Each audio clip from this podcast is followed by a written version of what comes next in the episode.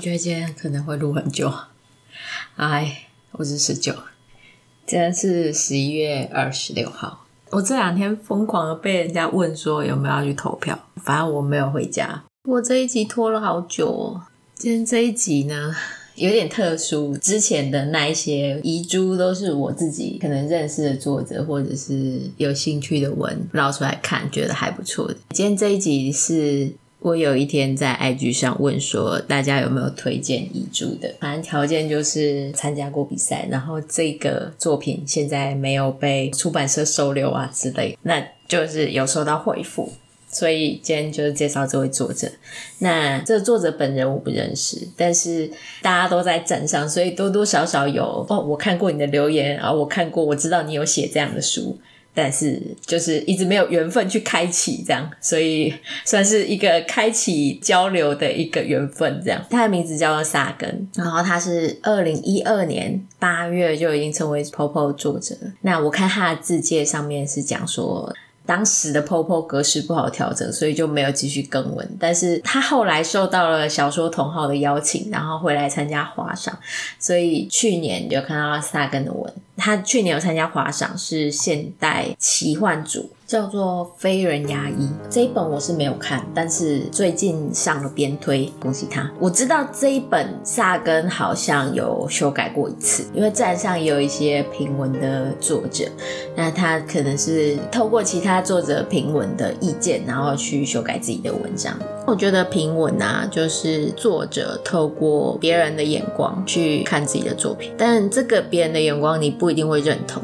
他有可能讲的是一个中肯的意见，有可能他讲的是一个过度自我的意见。他说出来的意见可能就是带有他的主观的想法。目前我自己对遗珠系列的话，我是比较偏向一个我自己的感想，就是如果我去写这个文的话，我会去怎么修改它，这样子的感觉，去讲出我自己的看法。所以有时候其实我就也不一定中肯啦，因为那是很主观意见，这种事情就有时候蛮主观的。所以我觉得我的意见可能作者就是听看看，觉得合适的话可以作为参考。那如果觉得不合适的话，那就当做是一个读者的看法。然后这个读者可能不是你的受众，这样子的感觉。我会特别讲这么多，我想要表达的是我没有要踢馆的意思。但是如果我等一下讲了什么 讨厌男主角的话，拜托不要走心。这个东西没有上升到作者本人。OK，好，我们打完预防针了。哦，我们今天来讲这个故事呢，是萨根今年华文比赛的参赛作品，它的名字叫做《记忆之花在道别时绽放》。我觉得书名非常的唯美。之前曾经在好像是第一集，我有讲过，就是书名其实还蛮重要的这件事情。我觉得那个就是你第一眼看到这个故事的时候，你去认识它的一个方式。所以，一个好的书名可以吸粉。这件事情是真的，我觉得。那萨根这个书名，我觉得就是还蛮浪漫。然后你会想说，哦，他不知道讲了什么样的故事。那这个故事的主角啊，是个高中生，十七岁，应该是高二的学生。他是个男生，他叫做何木影，我们叫他小何好了。这个故事呢，它的内容简介第一句话就是破题，就说我不是你妈妈。这个故事的内容简介其实就已经点破了它的主题，它是小何想要去寻找他亲生妈妈的故事。整个故事大概有十二章，就是分成五十四个小章节。第一个章节呢，就是小何的梦吧。他说他有时候会梦到自己好像被某个人抱在怀里，非常温暖，非常安全。那个人似乎在对我说：“你是我最重要的宝物哦。”我觉得这段话应该算是点明了小何所有的动机的目的，就是他想要寻求温暖。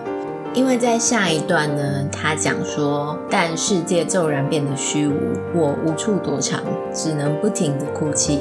我抱紧颤抖的身体，空气却在此时结成了霜，冰冷的双手无法给予自己分毫的慰藉。如果有一个人，一个声音能够陪在我身边。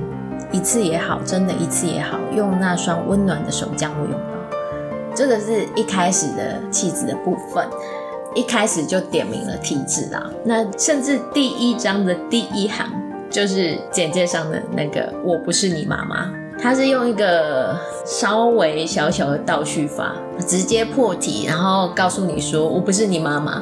然后那个说我不是你妈妈的人已经开始哭了，可是我们主角小何他的表情非常的冷漠，他静静的看着他应该要叫做妈妈的人，然后他说他第一次发现眼前的女人如此的陌生，陌生的让他无措，他胸口某处仿佛被他不停落下的泪水刺伤，该哭的应该是他吧？不管怎么说，他可是十几年，甚至在几分钟前还称他为妈，哎，怎么当下他的反应，对方才像是个受害者？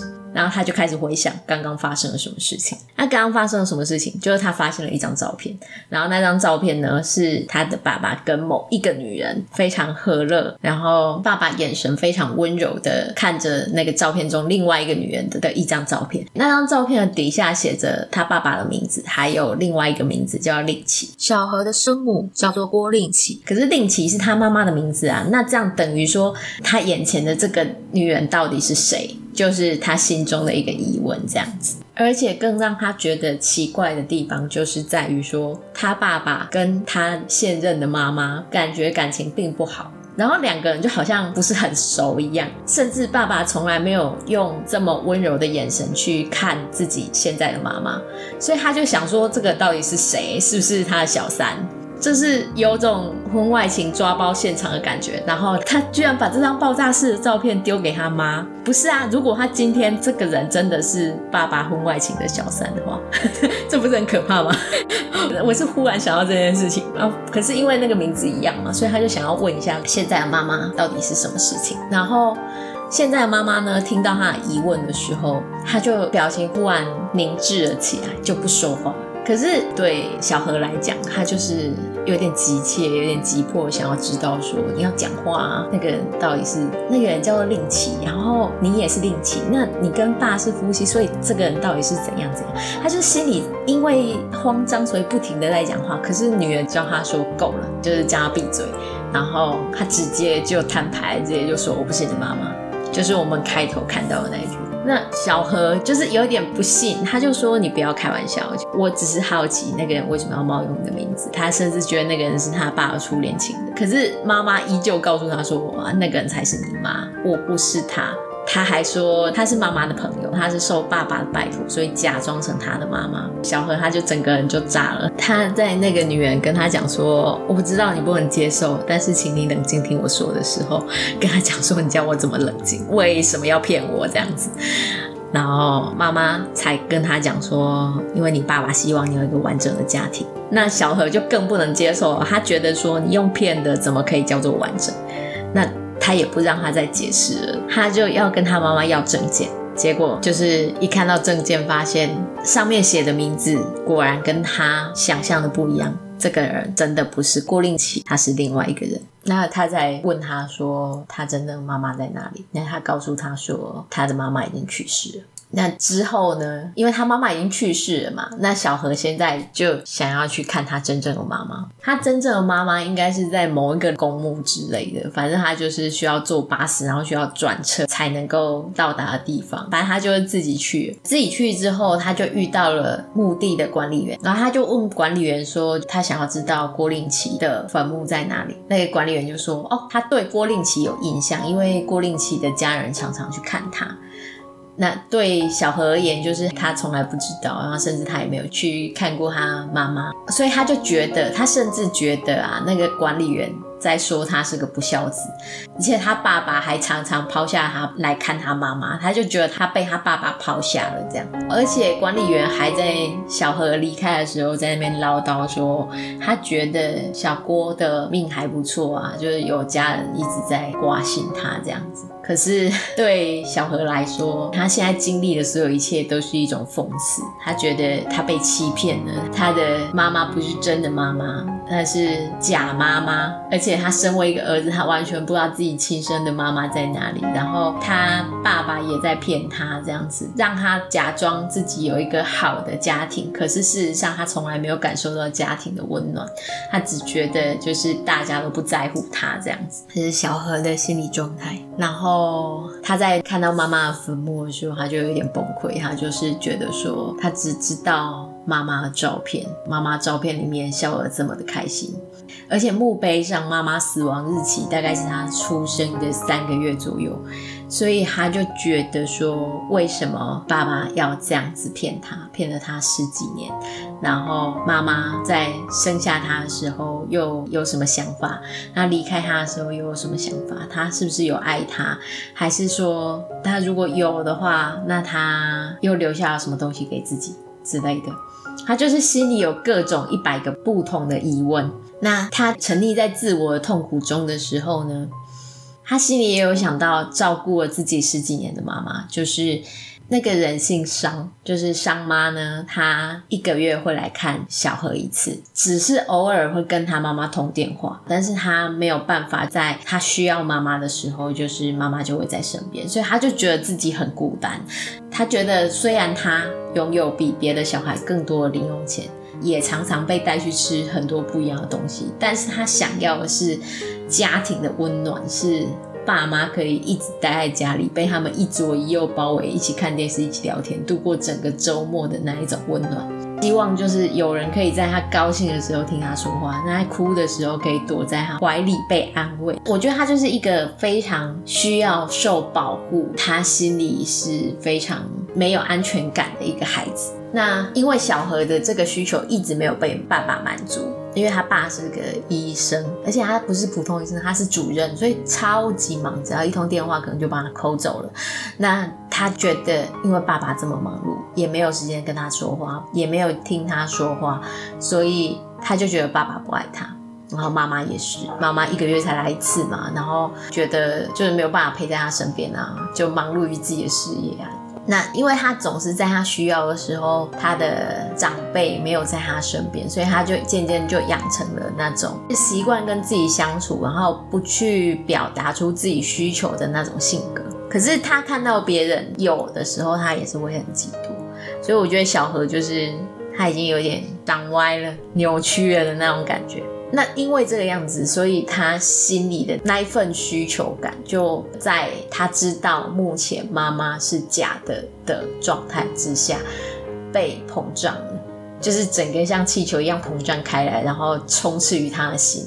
所以他目前做的，其实我觉得他是一种本能的想要移情，就是把他的需求移情到这个他从来没有印象，然后只是生了他的妈妈身上。所以他觉得，因为他是真的妈妈，所以他所有的需求都可以被真妈妈满足。但是他的真妈妈已经死了，所以他就觉得自己更加悲惨。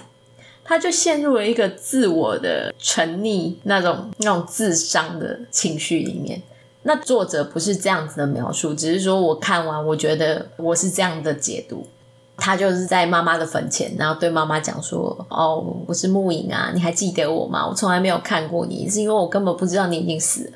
你为什么不要我？”他就讲说一些他可能不会对爸爸讲，或不会对其他人讲的话，就是比方说他很寂寞啊，家里又没人陪他，那为什么爸爸他要找一个其他人代替你，然后说我有妈妈，他就没有办法理解为什么大人们要自作主张去做这些事情，反正他就是非常的伤心，在那边哭得不能自己的时候，他又想起了很久很久以前的记忆，就是。很像是在梦里，但是也很像是在很小的时候，就是有人抱着他，然后那个怀抱是温暖而且安全的，所以他就是一个很缺爱的小孩。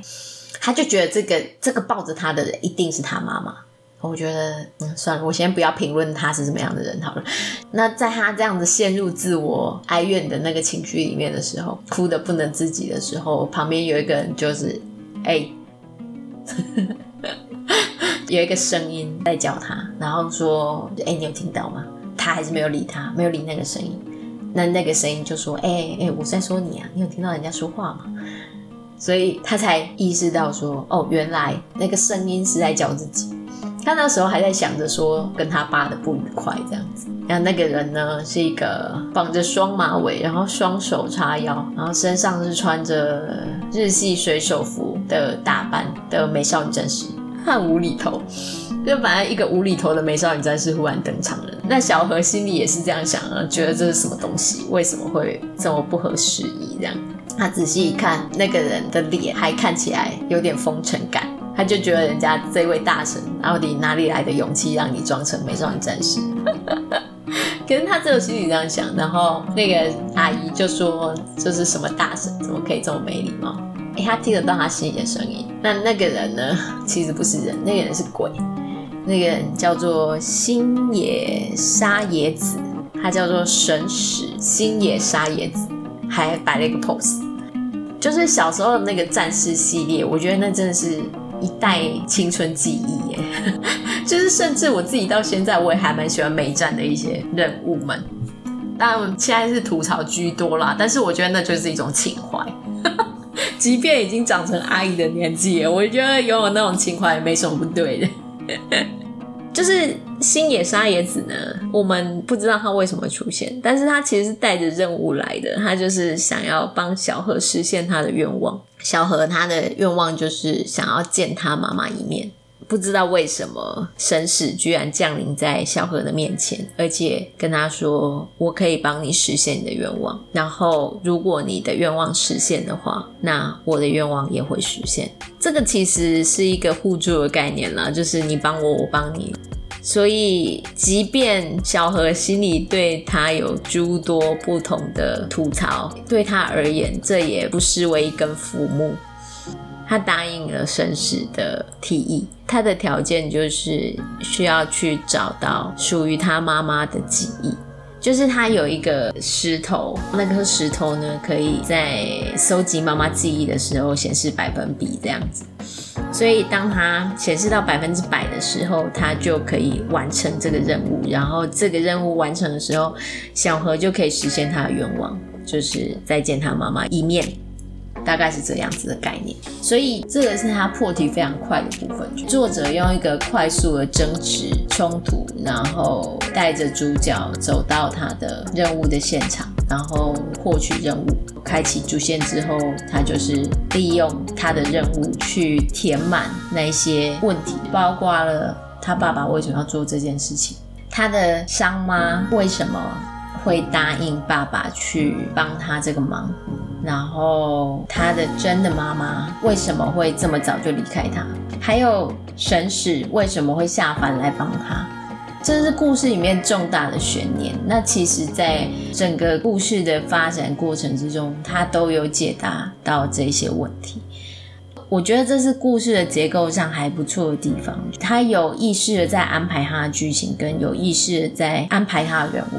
我整个故事看完，我觉得没有什么过多的人物。他有控制到他的人物，控制到他的剧情。其实前面有一些冲突是为了铺陈后面的解答，才去这么铺陈的。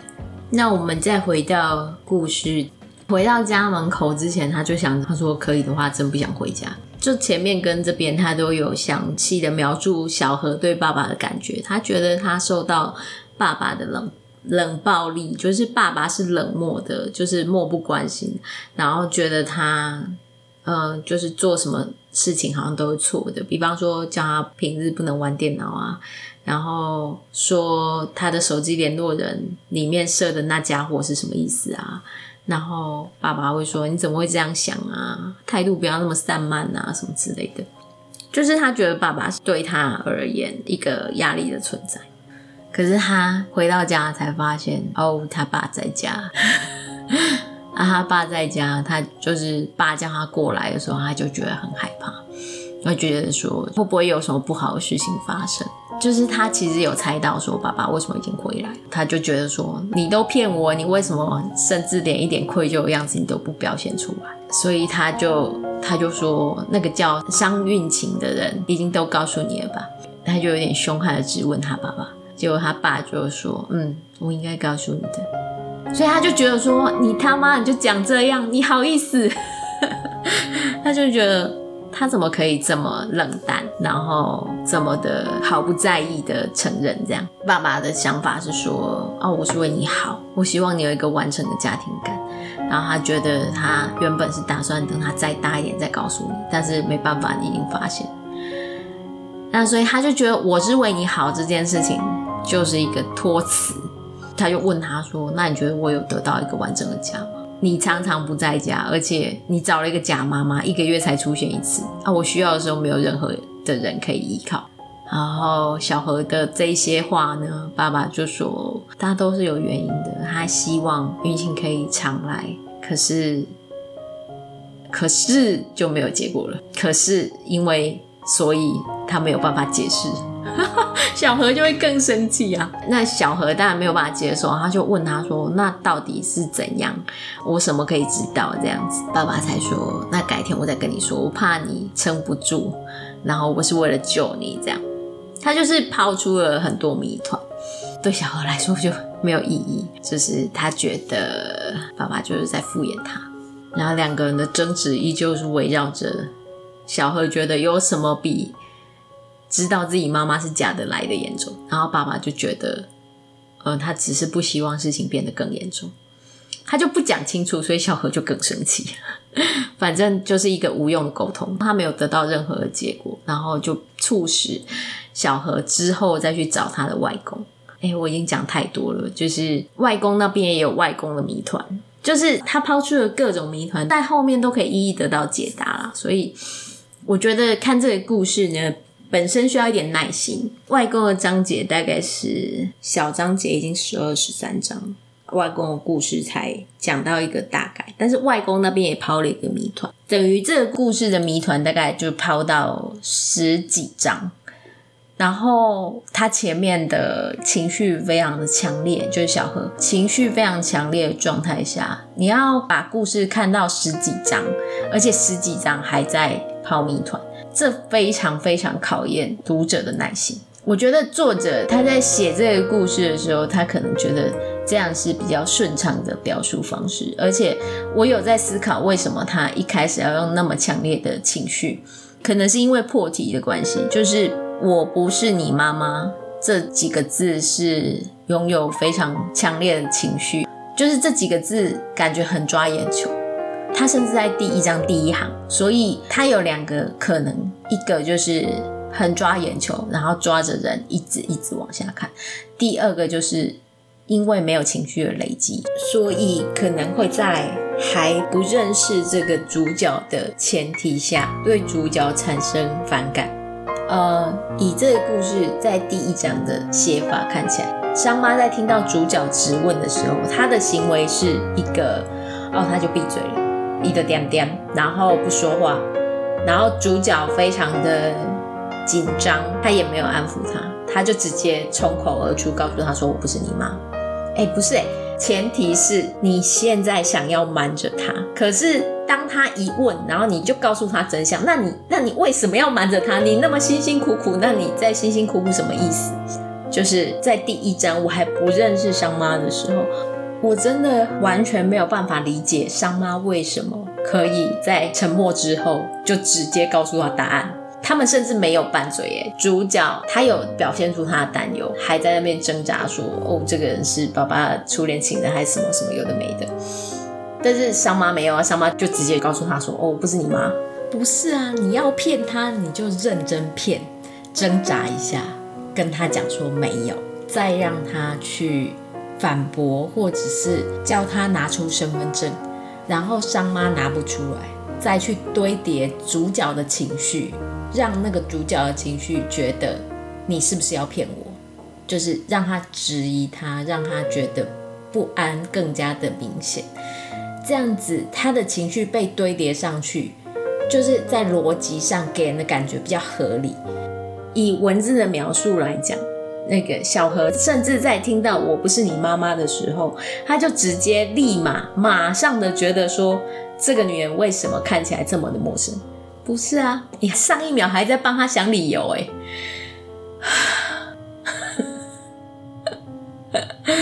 就是我觉得小何的反应也很激烈，就他就不听。你不是想要答案吗？那你为什么不听？就是我我不知道哎、我觉得因为第一章他如果是在可能后面的话，我可能对小何的第一印象就还好。可是他是第一章，我就立马被植入了一个小何就是屁孩这样的概念。当然，我觉得看的比较多章之后，你可以理解小何他一开始的那个表现。我必须说一件我觉得很残酷的事情，就是在读者并没有想要往下看的那个前提下，后面写的再好，前面他都会走掉。我觉得开头真的很难。你要在开头设一个很大的梗，你想要去破那个梗，你就必须要小心的拿捏，就是关于角色的性格跟那个角色他到底给读者是正面的感觉，或者是负向的感觉。我觉得大的情绪啊，大的梗，它可以抓住读者的眼光，没错。但是，假设他给读者是一个负面的感觉的时候，除非这个读者对作者有爱，不然要让他主动的往下看很难。因为大家都是想要追求愉快，或者是想要追求正面去看一个他人的故事的。有人是悲剧派的，但是那个悲剧它不会从头到尾都是悲剧。哦，有一句话叫做“悲剧是把美好的事物破坏给人家看”嘛。我觉得悲剧派的他想看的也不真的是悲剧，他可能想要看的是那个悲剧呈现的过程。你要用一个负向的主角的时候，这样讲好了。为什么渣男会受欢迎？就是大家爱的并不是渣男，是渣男的好。为什么他渣，但是他会受欢迎？因为每个爱他的人，他想的不是他会对我做什么不好的事情，而是他对我做了好的事情。然后虽然他有一些缺点，但是我可以包容他的缺点。你想，这重点就不是他的不好，他的不好可能是他的缺点，所谓的瑕不掩瑜，大概是这个意思。所以，如果今天想要用一个负向的开头的负向的人物。那他的表现中至少要有一些正向的东西存在，可是，在前面大概十几章到阿公那一章，我其实很少看到小何有什么正向的表现，他就是个屁孩。我觉得我自己可能不是很喜欢小孩角色的人，所以我对小何的一些情绪可能就会被放大。可是因为他是这个故事的主角，所以有很多很多很多他的描述。那如果遇到我这种人的话，我真的我很努力很努力才把故事看完。就是作者文笔是顺畅的，他的文字其实也算流畅。但是我觉得小何的他就是会让人家觉得烦躁。他让人觉得烦躁的原因，可能是因为他有很多时候就是他会去像个刺猬一样去惹怒他周围的人，可是他周围的人不停的用爱在包容他，很少跟他有那种对抗感，就是吵架啊，或者是觉得他不对啊。唯一的对抗感是他爸。比方他跟他朋友吵架，他就是哇哇哇的嚷过他朋友之后，他就跑掉了。他回来之后，剧情上面只讲说他跟他道歉，然后他朋友就说：“哦，没有啦，我也有不对的地方。”，我觉得这朋友简直是天使欸。然后他还嚷过神使，神使跟他讲说：“你太过分了。”然后就跑掉了。哎，不是，你太过分了，你就扒他两巴掌啊！嗯，我觉得作者呢，他很努力的在塑造这一个人，他的他的行为举止其实是趋向真实的。那正是因为他是趋向真实的关系，所以当他表现出来的都是一些负面的情绪、负面的形象的时候，当他周围的人都不停不停的在包容他的时候。我会有点疑惑，作者想要传达出来的到底是什么？是他运气很好，所以他遇到了很好的人。他运气很好，他周围的人大家都很爱他，但是他感觉不到。还是大家都觉得一个屁孩这样子屁没有关系？还是他的朋友觉得不管你怎么虐我，我待你如初恋？我不晓得作者想要传达出来的是什么。他每次做出相对比较不好的事情，他最后都会道歉，但是这个道歉总是很轻飘飘的就过去了，就是好像我扒你一巴掌，然后我跟你说对不起，然后你就说没关系。如果说对不起有用的话，那还需要警察吗？我觉得如果作者想要制造冲突，那包括了冲突的结尾，也要思考一下。就是你想要利用这个冲突来提供给读者什么样的感受，这个才是作者在写文的时候应该要思考的东西。我好像一直在讲很负面的东西，我觉得我对男主的那个负面的情绪在阅读的过程之中，他非常妨碍我阅读，他让我觉得压力好大。我想说，这小孩到底什么时候要长大？我在最后能不能看到他长大一点？但是我必须说，就是最后两章。我印象很深刻的是神使的故事，还有妈妈，妈妈就是天使，神使算是我整个故事里面被他最印象深刻的人。他的故事我觉得就留给大家自己看。我觉得最后两章作者收尾的那个速度感其实是还不错，就是他用了一章去讲神使的事情，然后再用一张去收男主在追求妈妈记忆的过程之中，他领悟到了什么事情，然后。他最后有没有达成所愿，应该是整个故事里面最大的一个悬念吧。那最后的画面也还蛮美的，它有呼应到他的书名，所以算是有一个很漂亮的画面跟很漂亮的结尾这样子。哎，我刚刚真的是抱怨 了太多关于男主的事情了，希望作者原谅我。其实这个故事还是有它的看点，它的看点其实是亲情。他比较趋向于讨论如何教育一个孩子，然后如何让孩子感受到爱这样的感觉。就是他点出了一个问题，就是为什么爸妈这么努力了，可是小孩感受不到爱？这是他点出来的一个问题。这个可能又要再问作者一个问题，就是就是他想要设定的读者群是什么样的人？因为如果是十一二岁的小孩。我不知道他们能不能共情啊，因为那么小。那我我真的不知道。那二十几岁的小孩的话，可能可以共情，可是二十几岁的人可能比较没有教育的问题，除非他是个老师，就是他有业务上的需求。那再下去三四十岁，如果要看一个故事的话，我觉得除非他是个爸妈。可是如果他是个爸妈的话，说不定啊，他会觉得自家屁孩也已经够屁了。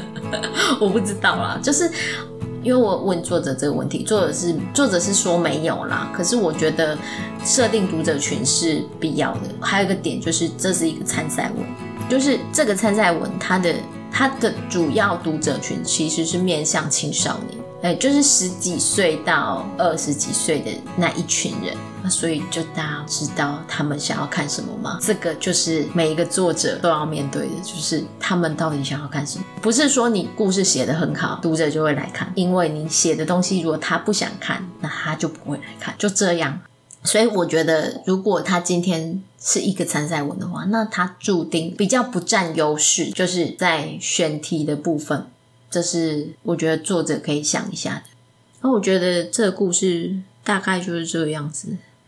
很抱歉，我花了很多时间在讲男主角的事情。我觉得如果喜欢看小品文的话，对家庭感的日常文有兴趣的话，其实也是可以来看一下。就是这个故事有一些很小的亮点，有一些小亮点是在它剧情里面的，那个不太能够单独的拎出来跟你讲说，就是重点在这里。但是它有它的小亮点。那我觉得我大概就讲到这个地方。呃，下一集应该是遗珠的最后一本，因为我我最近真的是比较忙一点，我不知道什么时候能够上，但是我。我希望可以在今年结束之前把下一集做完，大家就这样了，拜拜。